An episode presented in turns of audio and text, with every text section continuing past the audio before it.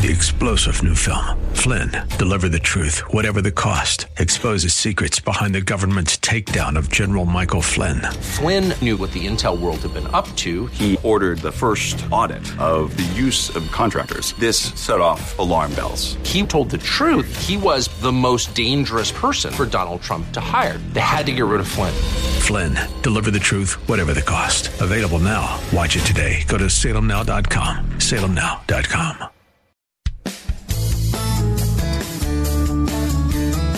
This is the Word to Stand On for Life with Pastor Ron Arbaugh. Your word is sharper than any two-edged sword. And it cuts deep into my heart. The Word to Stand On for Life is a radio ministry of Calvary Chapel in San Antonio. A live call in show here to help you answer your questions about the Bible and how to apply the Word to your daily life. For more information on Calvary Chapel, visit our website, calvarysa.com. Get your Bible questions ready and call in now to 210 340 9585. It's The Word to Stand On for Life with Pastor Ron Arbaugh.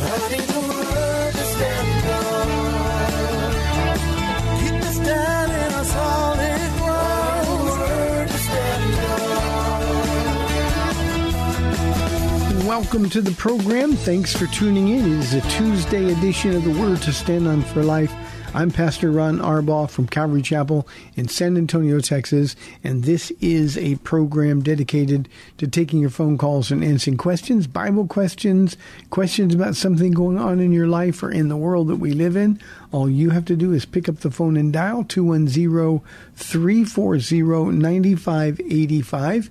If you're outside the local San Antonio area, you can call toll free at 877 630 KSLR. Numerically, it's 630 5757.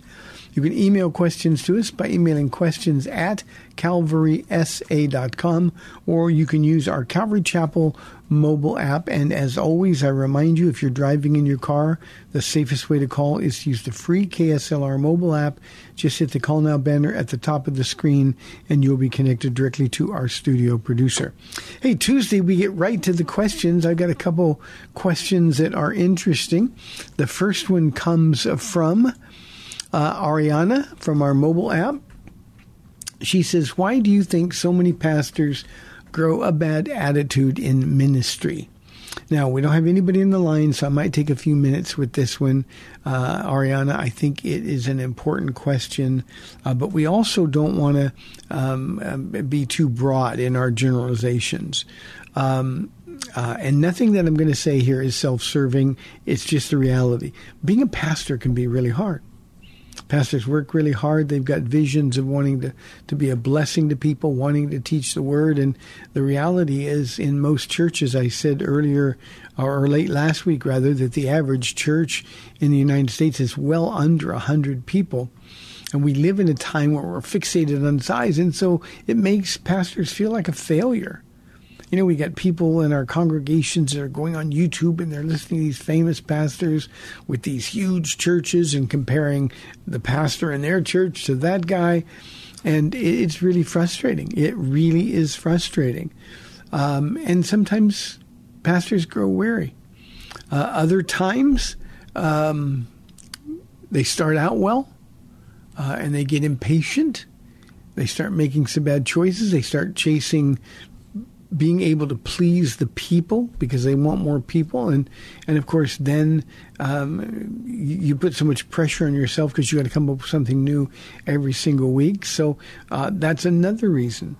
Uh, it is a sometimes now I'm excluding me from this because this is never the case. Uh, has never been the case for me. Uh, sometimes it's thankless. You know, when we go to pastors' conferences, a lot of times the pastors, and you can see who they are, they're hurting and they're broken. They're they're grumbling under their breath about the people. The people don't appreciate this. The people don't appreciate that, and that gets really really tiring. And then we pastors leave openings for the devil and that's when he'll come in and start to jump with both feet and pound us into submission. He wants us to quit.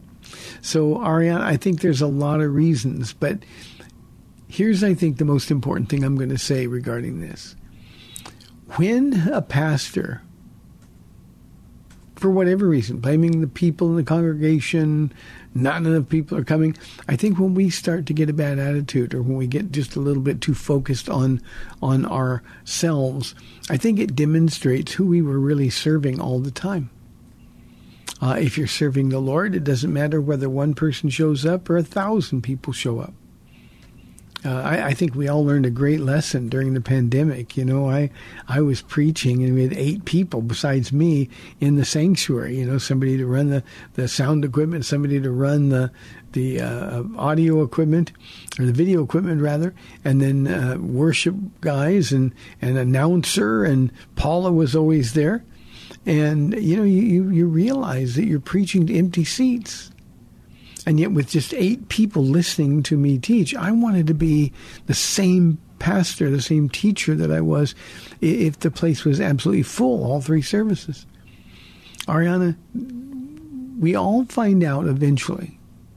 We all get tested, and we all find out eventually who it is we're serving. And when we develop a bad attitude or when we feel like quitting, um, then we find out that the one we were really serving all along was not Jesus, in fact, at all. We were serving ourselves.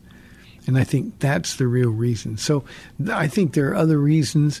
Um, now, having said that, I'll say one other thing, Ariana. Um, I know a lot of pastors, and they're serving God with all of their hearts. They're trying to do the very best that they can, and they really do want to please the Lord. So we have to be careful of painting with too broad a brush. Hope that makes sense. Thank you, Ariana. Appreciate the question. Here's a question from Gus. He says, Pastor, a church I just visited and was thinking of joining says the pastor there is also an apostle. Is that a red flag? Gus, it's a terrible red flag. Yes, there are no apostles. And when a pastor says, Yes, I'm a pastor and an apostle, it really demonstrates a, a complete lack of understanding about what the Bible teaches. I would not be comfortable um, with with any doctrine that would come from that pulpit. That doesn't mean he's wrong on everything, but but it means that he has a real lazy approach to understanding the scriptures. And uh, there there are no apostles. That Ephesians chapter two makes that very clear, along with prophets, by the way. And you can go into a lot of churches and you'll be told that there are prophets, um, but those are churches that really aren't serious uh, about rightly dividing the work of word of God. So uh, yeah, I would say, Gus, that that is a serious red flag, and I don't think that there's going to be a lot of faithful Bible teaching. Let me repeat very clearly there are no apostles and there are no prophets today in the same sense that there were in the Old Testament or even the New Testament times. Uh, there's a gift of prophecy, uh, but but the apostles are done. Uh, there's 12 lesser thrones in the book of Revelation, and the apostles are going to be on those thrones, uh, but, but there's no other apostles. When, when men take that title upon themselves, um, well, they're taking on too much. Not granted by God, not called by God, but they sort of call themselves. Thank you for the question. I'm not sure what this question means. It comes anonymous. Uh, what does the Joe Biden press conference say about our leaders in relation to biblical standards? Now, anonymous, when I said I don't, I'm not sure what you mean about the press conference speaking of leaders. Uh, the only thing I can think that you mean is that I often say that the Bible teaches that uh, people get the leaders they want, they're the leaders they deserve you know, when when Israel turned away from God and decided they wanted a, a king like every other country, uh, God told them, "Don't do it." Samuel was God's instrument, but but uh, don't do it. And, and explained all the things that were going to happen. And they said, We know you're right, but we still want a king like all the other nations. And if you go through the history of the kings, the northern kingdom, all of the kings were bad. If you go in the south, uh, 20% of them were good, so 80% of them were bad. And what you find, if you look historically, is that the people got the kings they deserved. When they were following God, God blessed them. They had a good king. Uh, when the people were not being obedient, um, they they had a king that didn't follow God, and and things turned out poorly. Uh, and I think uh, Anonymous, we're in that place now. I, I think we look at the leaders that we've been given. We look at the choices that we've been given in an upcoming election that everybody's focused on now. And I think it doesn't speak very well for the United States of America. I think we're getting the leaders we deserve. Regarding the Joe Biden press conference, let me say this. Uh, I think what's happening to Joe Biden borders on, if not already crossing that line, of elder abuse. This is a man who is being taken advantage of. Now, I'm sure he's a willing participant, but the reality is, is, is uh, he has no business in that position. No business whatsoever. Everybody can see it, and yet they keep trotting him out there. That press conference was the worst, most catastrophic press conference I've ever seen. I've lived a long time. Uh, the worst press conference I've ever seen a president or a presidential candidate even um, take part in. It was just cruelty. It was agonizing. And the only thing that, from my perspective, was worse is that so many people who call themselves Christians were delighting in that instead of just praying for him. That's our responsibility as Christians. But I think if I understand your question correctly, I think you can look around at the people in the United States of America, the things that we participate in, the things that we approve of, how far we've turned away from God. I think we get what we deserve. So if that doesn't answer your question, Anonymous, you're going to have to write back with a little bit more specific information. Thank you for your interest. 340 9585 for your live calls and questions. Here's an anonymous question. Uh, and by the way, uh, uh, we love your calls and comments on any things that we're talking about. Here's another anonymous one. Ooh, and he's not going to like my answer. He, uh, he, uh, maybe it could be a she possibly, but I'm in a season of waiting on the Lord for direction in my life. Any suggestions for me? Uh, yeah, anonymous. And, and when I said you're not going to like what I'm going to say, I, there, there's no biblical warrant for a season of waiting on the Lord. None whatsoever. So here's my suggestion serve. Wherever you call church, serve. God doesn't call us to a life of inactivity. That is completely man made. It, it, it, it, sounds spiritual. It appeals to our emotions. But the reality is, is God says, I'm coming soon, and we need to be good, good stewards of our time, our talent, and our treasure and so there's no waiting on the Lord. You know, it's not like you're going to wait on Lord. You're going to sit and wait, and God's going to deliver you a, a message. It says, okay, here's what I want you to do. Go here, do this. That's not what's going to happen. God is going to meet you while you're moving. Stationary targets, the only encounter they have is with the enemy of their soul. God meets us while we're moving. And if we're not serving God's people, if we're not using the gifts that God has given us, well, then in fact, uh, nothing productive is going to happen at all. So, this spiritual sounding, well, I'm in a season of waiting. It sounds so spiritual. But the reality is, it's nothing but spiritual laziness. Now, I don't know you, don't take this personal, but God would never call anyone to a season of waiting on the Lord. What we do, and I hear this all the time. Well, Pastor, I was at a other church and they just burned me out, so I'm just gonna just gonna relax. I'm gonna just get fed and and wait for the Lord to give me some direction. Every day we have the same direction. God says, serve Him. Serve the people that I love. Let the power of the Spirit flow through you to others. And that's when you're going to find the energy that you want, when, when you're going to be reinvigorated when ministry is going to be exciting and thrilling, and when your relationship with Jesus is vibrant. But no waiting on the Lord. There's simply nothing good that happens when people are doing nothing. Uh, I know I said this, but I'm going to say it again. That is just so human nature-ish of us because I want to be lazy. I'm going to justify it spiritually. There's no such thing as a season of waiting on the Lord. Now, we can wait on the Lord for directions, but we do that while we're serving. And remember, when you're walking with the Lord, He's always moving. If you sit still in one place, the distance between you and Jesus is going to get so far that you'll barely be able to hear as He's calling you, Come with me. He said, My sheep know my voice. I call them by name, and they follow me. Anonymous, that's what we're to do. We're to follow Jesus every day. And there's just no possible circumstance where Jesus is going to say to anybody in these last days, just sit still and do nothing. The parable of the talents. I knew you're a hard master, so I buried mine in the ground. We're bearing our gifts, if we're bearing our time, we're the wicked, lazy servants.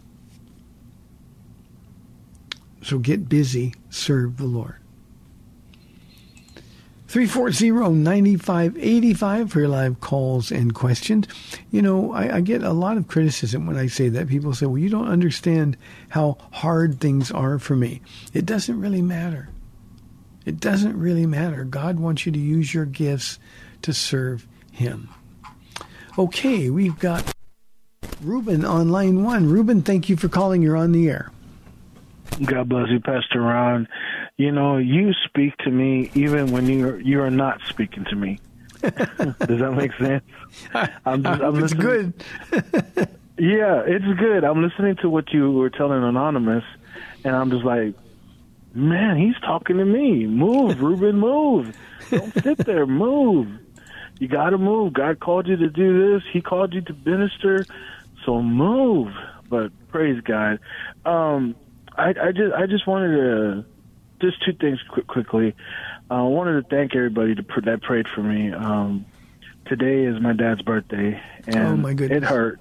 Yeah. yeah, it hurt, but I'm rejoicing because I know he's in heaven, and I know that he's just he's got a. I can only imagine what they're doing, but uh, you know, I just thank God. I thank God that today. I mean, it started off bad, but I, I just thank God that He gave me the strength to to go Ruben, on. Bef- before you go to the second thing, can I can I just share one thing with you? Um, we yes, have a, yes. uh, one of my, one of my pastor's wives uh, in church. She lost her father um, this oh. week, and uh, she oh. couldn't keep from crying. She was in church, and and um, uh, I I looked at her and I said, and, and see, this was a, a dad who wasn't really active in her life. It was a very difficult life. She's been saved and and, uh, and, and God's blessed her abundantly. But one of the things that she was able to do was lead him in a prayer to receive Jesus Christ a couple of months ago. Praise God. And she got to Praise serve God. him as he was in hospice care at her house, and and and uh, I looked at her and I said, just think, because of you and because of your faithfulness, because of your willingness to forgive all the things that he he was responsible for. Imagine what he's doing right this moment looking at Jesus. Oh yes. And, and that's the same yes. thing for your dad too, so Yes. Oh, I pray that God just gives her the strength to go, get through this, especially I, I know the feeling. I did hospice with my dad, as you know. Yep. So, I mean, if she's listening, uh, I just want to tell her that, yeah, it's going to be difficult, but she did the greatest thing by leading them to Christ. And you're right.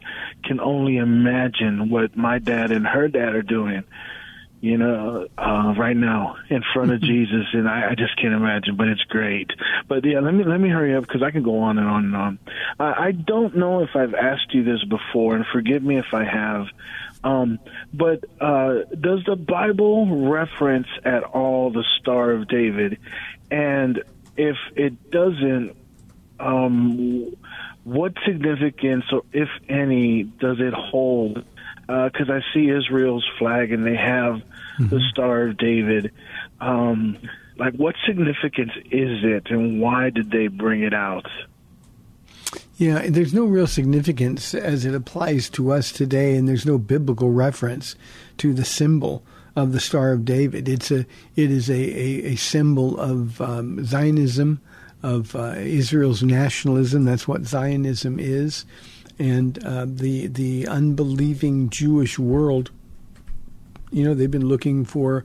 Um, David to return, and, and, I don't mean that in a physical sense, but uh, the son of David uh, their Christ, their Messiah to, to come. So, um, really, um, there's no biblical reference at all to the Star of David. It's just a national symbol. Um, it would be like saying to us, well, what's the significance of the eagle being the national symbol of the United States? There's no real significance at all. It's just that's what was adopted. So beyond that, there is no uh, value at all. When we get to heaven, there's not going to be Israeli flags with the Star of David on them, and we're not going to have our Star of David necklaces and those kind of things. Uh, it's simply a, a, symbol of Jewish Zionism, and and uh, that's that's the only value. Thank you, Ruben. Appreciate it very very much, and good to hear the joy in your voice again. 340-9585 or toll free 877-630-KSLR. Can I add one more thing to the anonymous question about taking a season of rest? Let me suggest a study. And if you've got Bible study programs, it's easy to do. Just go to a concordance and um, uh, put in the words uh, using in the King James or the New King James along the way or as they were walking, those kind of, of, of phrases and you're going to see the people that Jesus met. You're going to see the people that God met in the Old Testament and the people that Jesus met uh, uh, in the New Testament as they were walking. Again, I want to emphasize nobody gets met by the Lord uh, when they're sitting still. There's just no way to do it. In fact, um, this warning is against being spiritually slothful, and that's exactly what it is. Here's a question from Philip. May I have your opinion, please? No, before Philip's question, I got Cindy on line one, so instead of keeping her holding over the break, let's go. Cindy, thanks for calling. You're on the air. Oh, um, hi, Ron. Hi, Cindy. I have a question about the the way to when we're praying. Should it just be to the Father? Because I hear so many people praying to um, the Lord and the Holy Spirit and all, and I don't know if that's scriptural. Yeah, um, Cindy, a couple of things. One, we, we need to understand we we we approach prayer uh, from a human perspective, and it's like, well, I got to be able to pray to the right person. Uh, the Father, the Son, and the Holy Spirit are one God, manifest in three persons. So it doesn't really matter what name we use when we're praying to God. They're all fully God. We're not ignoring the other two. And there isn't a situation in heaven where the Father's saying, well, wait a minute, Holy Spirit, why are they praying to you? Now, the reason we do that is because Jesus said to his disciples, now remember, he's getting ready to die. He says, Up to now, you've not asked for anything in my name. And as I go to the Father, you can ask in my name, and whatever you ask will be given to you. And so, what we do, unfortunately, is we use in Jesus' name is sort of uh, like a lucky rabbit's foot. It's like the way we, we sign off on our prayers to the Lord. Now, most people's heart is right, but they don't understand what praying in Jesus' name meant. It meant praying because He opened the door. He provided access to us. And he's that's the only way. He's the only way that we have access to the Father in heaven at all. So uh, the the answer to your question is it doesn't matter. Uh, I believe personally that it is best always to talk with Jesus. Um, again, the Father's feelings aren't hurt. The Holy Spirit's feelings aren't hurt. Uh, I, I make that statement because the Father sent Jesus to reveal Him we have naturally a hard time uh, imagining the Father. The Father is spirit. We, we don't know what that looks like. We don't know how to relate to it. We, we know that the Father is holy. He lives in unapproachable light. And so we kind of back off from that and it gets a little bit impersonal. Well, Jesus revealed him. Jesus could be touched. He could be listened to. Uh, they, they would eat with him. And Jesus made the Father real and then we worry about the Holy Spirit. We don't have to worry about the Holy Spirit because his job, since Jesus has ascended to the right hand of the Father, the Holy Spirit's job is to testify of Jesus. So uh, I think, Cindy, the best way to pray is just to talk to Jesus. And when you're talking to Jesus, John says in First John, if you have the Son, you have the Father. If you're talking to Jesus, you are in the, the, the heavenlies, you're at the throne of grace. uh, and your prayers are going to be heard and answered. So, um, again, there's no competition between Father, Son, and Spirit. So, pray as led by the Spirit. Just personally, I believe it's always better and very, very much more personal to pray to Jesus Himself. So I think that's the answer to your question, Cindy. Thank you very, very much. Hey, we're inside of one minute for this half of the show. Uh, remember, if you've got questions or calls, we'd love to have them.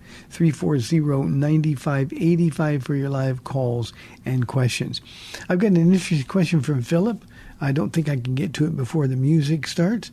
So, um, whatever's on your heart, uh, 340-9585 or toll free 877-630-KSLR.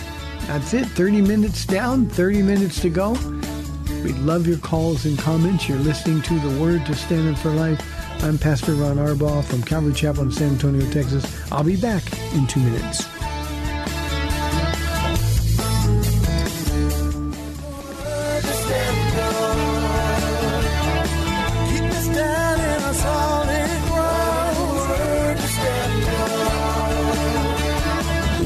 Back to the Word to Stand On for Life. We're taking your calls at 340 9585 or toll free 877 630 KSLR. Now, here's Pastor Ron Arbaugh. Welcome back to the second half of our Tuesday show, 340 9585. I don't know why, but it seems like to me I've said the phone number about 55 times today, so I apologize if I'm getting irritating. Here's the question from Philip. He said, Pastor Ron, may I have your opinion, please, on the wisdom of long engagements? Philip, I don't think it's wise. That's just my opinion, and that's what you asked for. So that's all I'll give. There's no biblical directive about how long we should be engaged. Uh, I don't think there's any rules that we should go by. But one of the problems I've seen with people in long engagements, the longer they're hanging out together, the more personally familiar with one another they get, the more physical they get in the relationship, and the more difficult it is to resist the temptation to have sex. So I'm just I'm not a guy that always or, or that really ever um, uh, endorses long engagements. I do a lot of pre-marriage counseling and we tell people, look, if you've decided that this is what you're going to do, you know this is what the Lord wants, then protect yourselves. Protect your walk with the Lord and the integrity of that walk. And I just think you know what you can stand. So short is better than long term. And you know, praise the Lord, Philip. I've had a lot of couples who were going to get married two years down the road and, and, and their timetable got moved up. That's one of the advantages, by the way, of pre-marriage counseling. Uh, God will address all of those issues because he knows exactly what's best for you. But I just think uh, if we give the enemy an opportunity um, to, um, to, to tempt us with lust, uh, I just I by the time you get married, you ought to really be ready and the physical part of the marriage is so important. And and if you just wait and wait and wait and wait, I've just seen too many couples end up spoiling it because they fell into the trap of that temptation. So that's my opinion, Philip. My opinion is probably no better than anybody else's. Thank you very much for the question. Vince says, "Oh, this is interesting." A friend who visited your church told me that your church is way too much Bible and not enough of the Holy Spirit. How would you respond? I would say, Vince, your friend wasn't looking around when he or she was there. Um, you walk into Calvary Chapel, San Antonio, you see nothing but spirit. Now, if what he meant was there's no craziness, nobody running around, falling down on the floor, nobody speaking in tongues out loud all at the same time um, he's right or she's right about that. We don't do those kind of things. Self control is a fruit of the Spirit. Churches are to be uh, orderly in their worship. And the reality is, when you go into churches where all of that crazy charismatic stuff is happening, um, that's not the Holy Spirit at all. That's a spirit of flesh or the spirit of the world or even the spirit of the enemy, but it's not the Holy Spirit. what somebody would see when they come to Calvary Chapel of San Antonio. They would see people laughing, loving one another, praying for one another. Uh, you'd see people um, uh, ministering face to face, individual with people all day long. Uh, you'd see people responding to the Word of God. Um, people coming forward to get saved, people coming forward to get right with the Lord. Uh, that's what church is for. So, uh, if again, what he means is, um, you know, there's 40 minutes of Bible teaching um, instead of uh, letting us speak in tongues and do all these crazy things. Um, your friend is right. We don't do that, but that's not the Holy Spirit at all. Thank you, Vince. Let's go to James from Belmont. Good to hear from you, James. You are on the air. Well, yes, sir. Uh, thanks for taking my call. I uh-huh. I was listening to a little bit of the theme work that was kind of uh, going uh, going on, and and I guess there's two things. I guess one is I just wanted to kind of make a statement, and the other one was a bit more of a question historically. Okay. Uh, as far as the statement goes, um, I, I, you know, I'm an older guy, and so you know, I grew up during the '60s and '70s, and and um, in my prayers, I would always just kind of ask God because I was real confused about uh, what my job was, you know, in the will of God, and so I would, you know, just in my own prayers uh, in the quiet of the morning or the evening, I would just ask God, you know, to flash His light, honk His horn, or wave at me if, if I'm supposed to do something. And uh, that didn't really get me very far. And then one day I heard, yeah, one day I heard uh, a preacher speaking about the the raising of Lazarus, and he, made a comment that kind of came out to me. He said that that Jesus asked uh, the family to have the stone moved. And then Jesus was the one, of course, that revived Lazarus. But the point there being was just that um, God is asking for us to do those things that we can do. We can move that stone. Uh, we couldn't revive Lazarus. And so through our, our days of coming and going, we're supposed to do those things that we can and then pray to God uh, for him to do those things that only he can do. And I guess this runs into an understanding of where it says, you know, go uh, at the end of Matthew, uh, go and essentially, uh, I wish I had my Bible with me, go and, and spread the gospel and make apostles um, uh, of, uh, of other of other folks. And so that word go always to me growing up in the 60s and 70s meant that I was probably like supposed to go to Africa or something. Yeah. But then later somebody told me to look up the Greek word for go and even though my grandmother was like an English teacher, I cannot tell you the proper presentation of that word, but it's like a continuous movement. And so it's more instead of just a command to go, it's more like as you go. And I guess so. One of my questions is: Is that more of a of a true or a good interpretation of that word "go"? That as you go, you know, spread the word. Um, because otherwise I'm waiting for a command, you know, to go. And then uh, the the the last one, which was really my uh, my question. The first part was all just from your prior discussion, but the last part you know, whenever they talk about baptizing them in the name of the Father, the Son, and the Holy Spirit, mm-hmm. um, was that something that was only found in later translations uh, and uh, the earlier transcripts? Does that include that, or is that something that that might have been added, say, in the 150, 300 AD? Yeah, no, James, that, that was not added later again, I, I answered this question often, and I'm going to deal with the second thing before the first because I think the first is much more interesting. Um, the, the the the Bibles, the translations that we have, whether it's included or not, is dependent upon which manuscript that they're or set of manuscripts that they're um, tran- uh, translating the Alexandrian manuscripts, which are the oldest and the newer versions uh, of our Bible, the NASB, the NIV, um, the Living Bible, and some others. They're translating the the Alexandrian manuscripts. Um, they some of them don't include those things. Um, and uh, in the um, uh, majority manuscripts, the Textus Receptus, uh, King James, and the New King James, they are included. So when a translator looks at that, they've got to decide, well, it's in one manuscript but not the other. And then the question is, well, does it belong there? And the, the, the answer is if it doesn't do any damage to the text, it belongs there.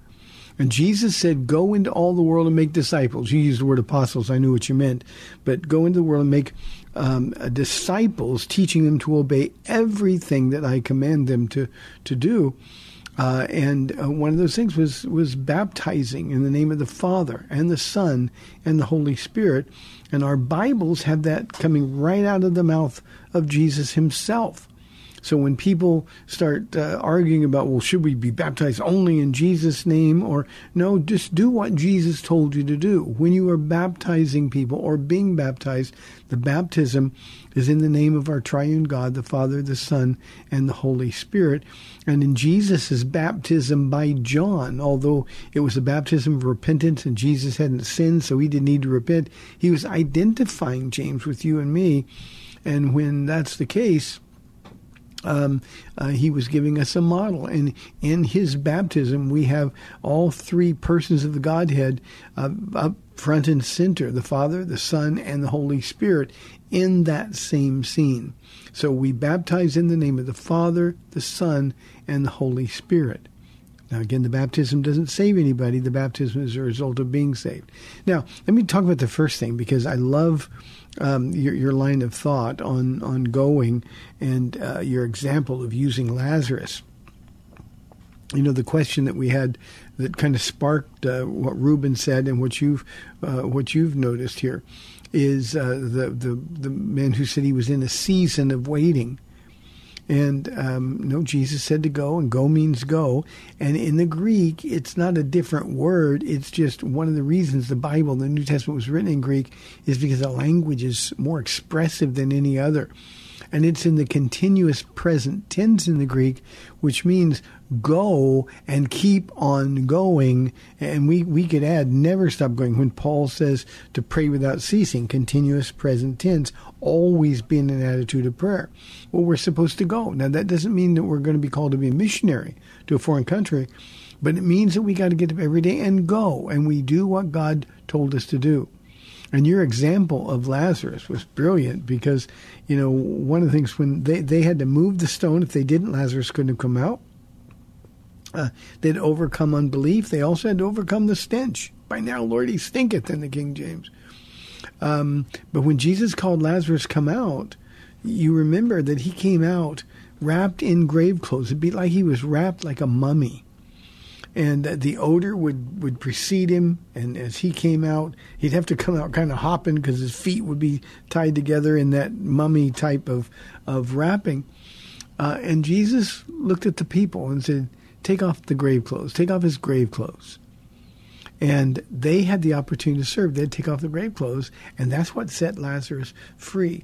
And one of the sets of grave clothes that I talk about sometimes in a message that I do called Grave Clothes is um, talking about procrastination. Procrastination is one of our enemies.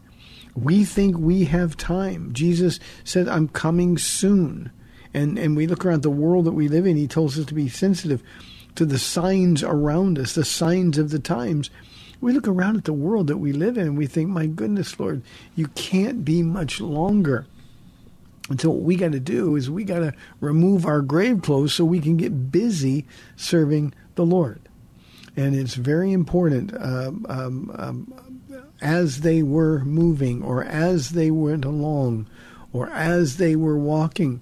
Those are the times when Jesus met people.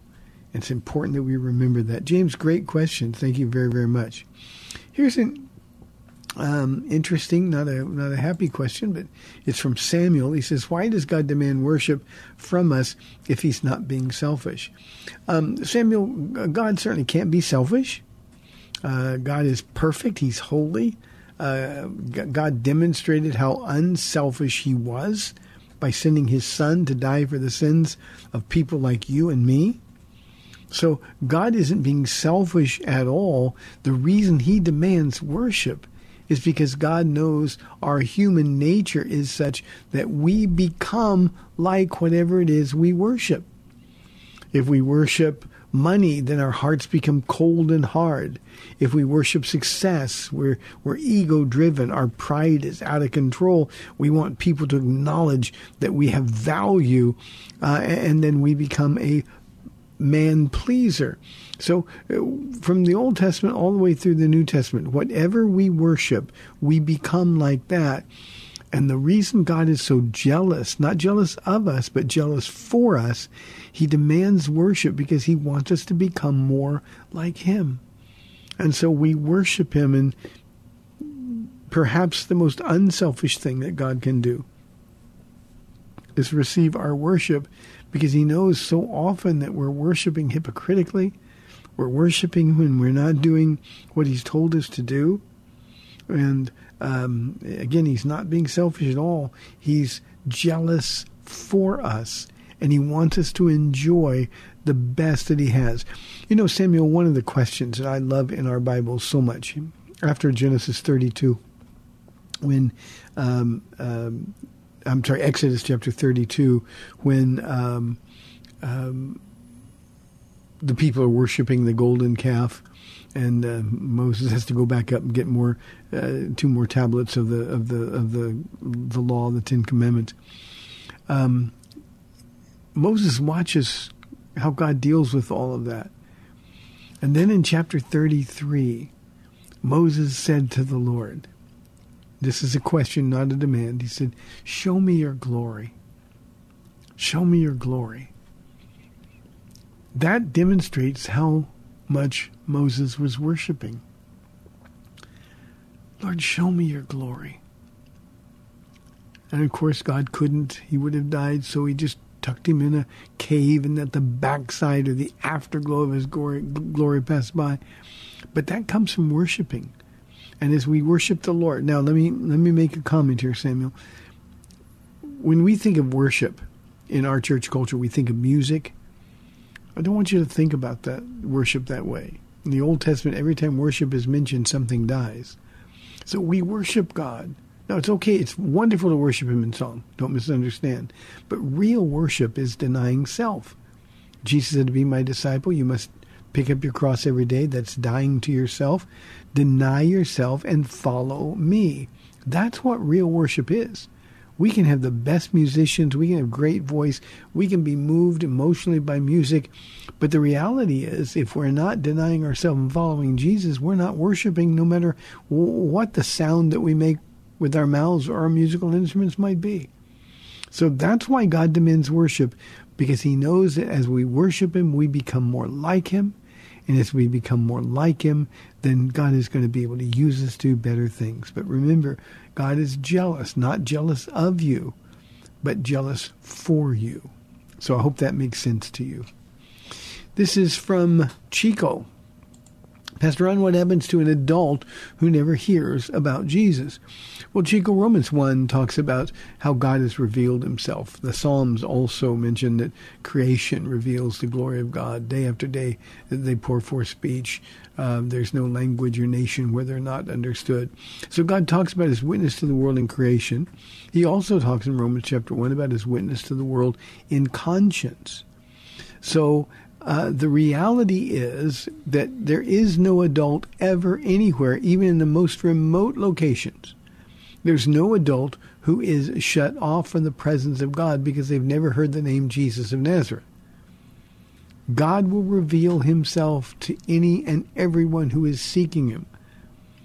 Now imagine somebody who lives in some Ecuadorian jungle and he gets up every morning and he sees the sun rise in the east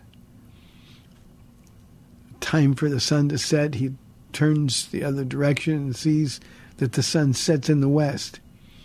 Uh, every winter it gets cold. Every uh, uh, um, um, summer it gets hot.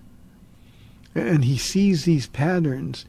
And when they start, and, and you know, uh, people have been worshiping the sun, the moon, the stars forever. God is simply saying, when you see those things, find out who I am. And there's no possibility that God won't reveal himself in the person of Jesus Christ to anybody and everybody who seeks him. Our New Testament says that uh, he is a rewarder of those who earnestly seek him. That earnest heart, even if he never hears the name of Jesus, God is going to reveal himself to that person, and that revelation is ultimately going to be a revelation of Jesus Christ. We think about the Ethiopian eunuch. He came to worship God. God met him. We think about Cornelius in Acts chapter 10. Um, you know, uh, your prayers and alms have come up before the Lord. He was trying to do the right thing, just trying to be the, the, a good man, and he wanted to do it for the right reasons. So God sent Peter to him so God will reveal himself in the person of Jesus Christ to anybody and everybody. So we don't have to worry about the, the, the, the, people who never hear the name of Jesus or the people who are raised in different religious cultures. Um, God is bigger than all of that. And all we have to do, Chico, is turn our heads and our hearts toward heaven if you're up there, God, I need to know who you are. By the way, Chico, that's how I got saved. When I was running away from home uh, all those years ago, um, uh, I just cried out for Paula's Jesus because I knew her Jesus was real, and um, I, I, I needed that point of desperation in my life. I needed her Jesus. So, Chico, thank you for the question. Okay, we're inside of five minutes now. Mike says, How could a just God send someone to hell for eternity when the sins committed are finite? Um, Mike, the, the uh, your, your perspective is wrong. The way you're looking at this is wrong. When we are born, Mike, we're going to live somewhere forever. We are all eternal beings. Um, the minute that, just like Jesus, when he became a, a man in his incarnation, uh, a baby, um, he then would become a human for the rest of eternity. Uh, the God man, but 100% God and 100% man. Well, when we are born, um, we become eternal beings. We're going to live somewhere forever. We're never going to die. Now, our bodies give out, obviously, but the real us, the spirit in us, is to live forever. And in this world, we have to choose where we're going to live. Jesus said he's the way, the truth, and the life, and no one comes to the Father except through him. So what God does is gives us the freedom to make that choice. And then he honors the choice that we make here on earth. He honors that choice in eternity. You know, it would be unloving and unjust if God, uh, somebody says, I don't want anything to do with you. I, I hate you. Um, uh, it would be dis, honest. It'd be unfair if God said, Well, I don't care what you say, I'm going to make you live with me forever. That's not the case. Separation from God is what we call hell. Being with God forever, we call that heaven. And separation very simply means that we're going to live with the choice that we made. It is appointed unto men once to die and then face the judgment. That's uh, Hebrews 9:27. We have to make that choice while we're alive. So a just God gives everybody, Mike, a chance. Everybody gets a chance to choose. We have to live with the choice that we make. If we go to heaven, it's a great choice. If we go to hell, well, it's not a good choice. So I hope that makes sense. Amy says, and this will be the last one that we take for today. She said, Can you please explain justification simply? Um, Amy, let me do it this way. I think the easiest way to explain the doctrine of justification is that when we meet Jesus, we are just as if we'd never sinned.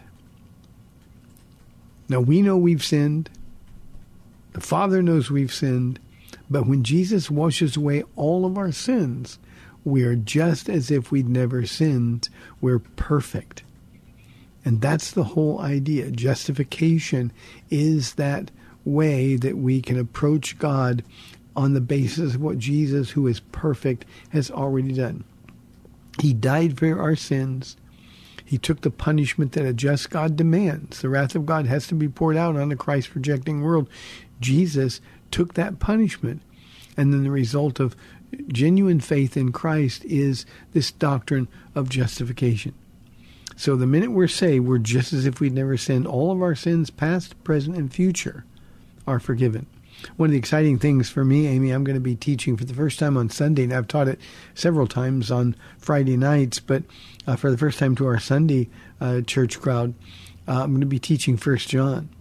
And um, the idea of, of justification runs all the way through that. And what John explains clearly is that once the, the matter of our sins is settled, once we're, we're truly born again, um, we can't lose that, but we can lose contact with the Lord, or we can lose fellowship with the Lord if there's unrepentant sin in our lives. So once we're justified, and if it's genuine, if you're sincere, then we can't lose that ever because we remain just as if we'd never sinned. For my life, Amy, that was an amazing gift because believe me, I know Paul says he was the worst of sinners, but I had to be running a really close second. Hey, thank you for tuning in. You have been listening to The Word to Stand Up for Life. I'm Pastor Ron Arbaugh from Calvary Chapel in San Antonio, Texas. I'll be back tomorrow, Lord willing, at 4 o'clock on AM 630 The Word. We'll see you then.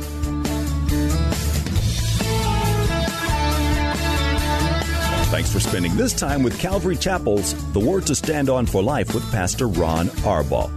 The Word to Stand On for Life is on every weekday afternoon at 4, and Pastor Ron invites you to find out more about Calvary Chapel at calvarysa.com. The Word to Stand On for Life was sponsored by Calvary Chapel of San Antonio.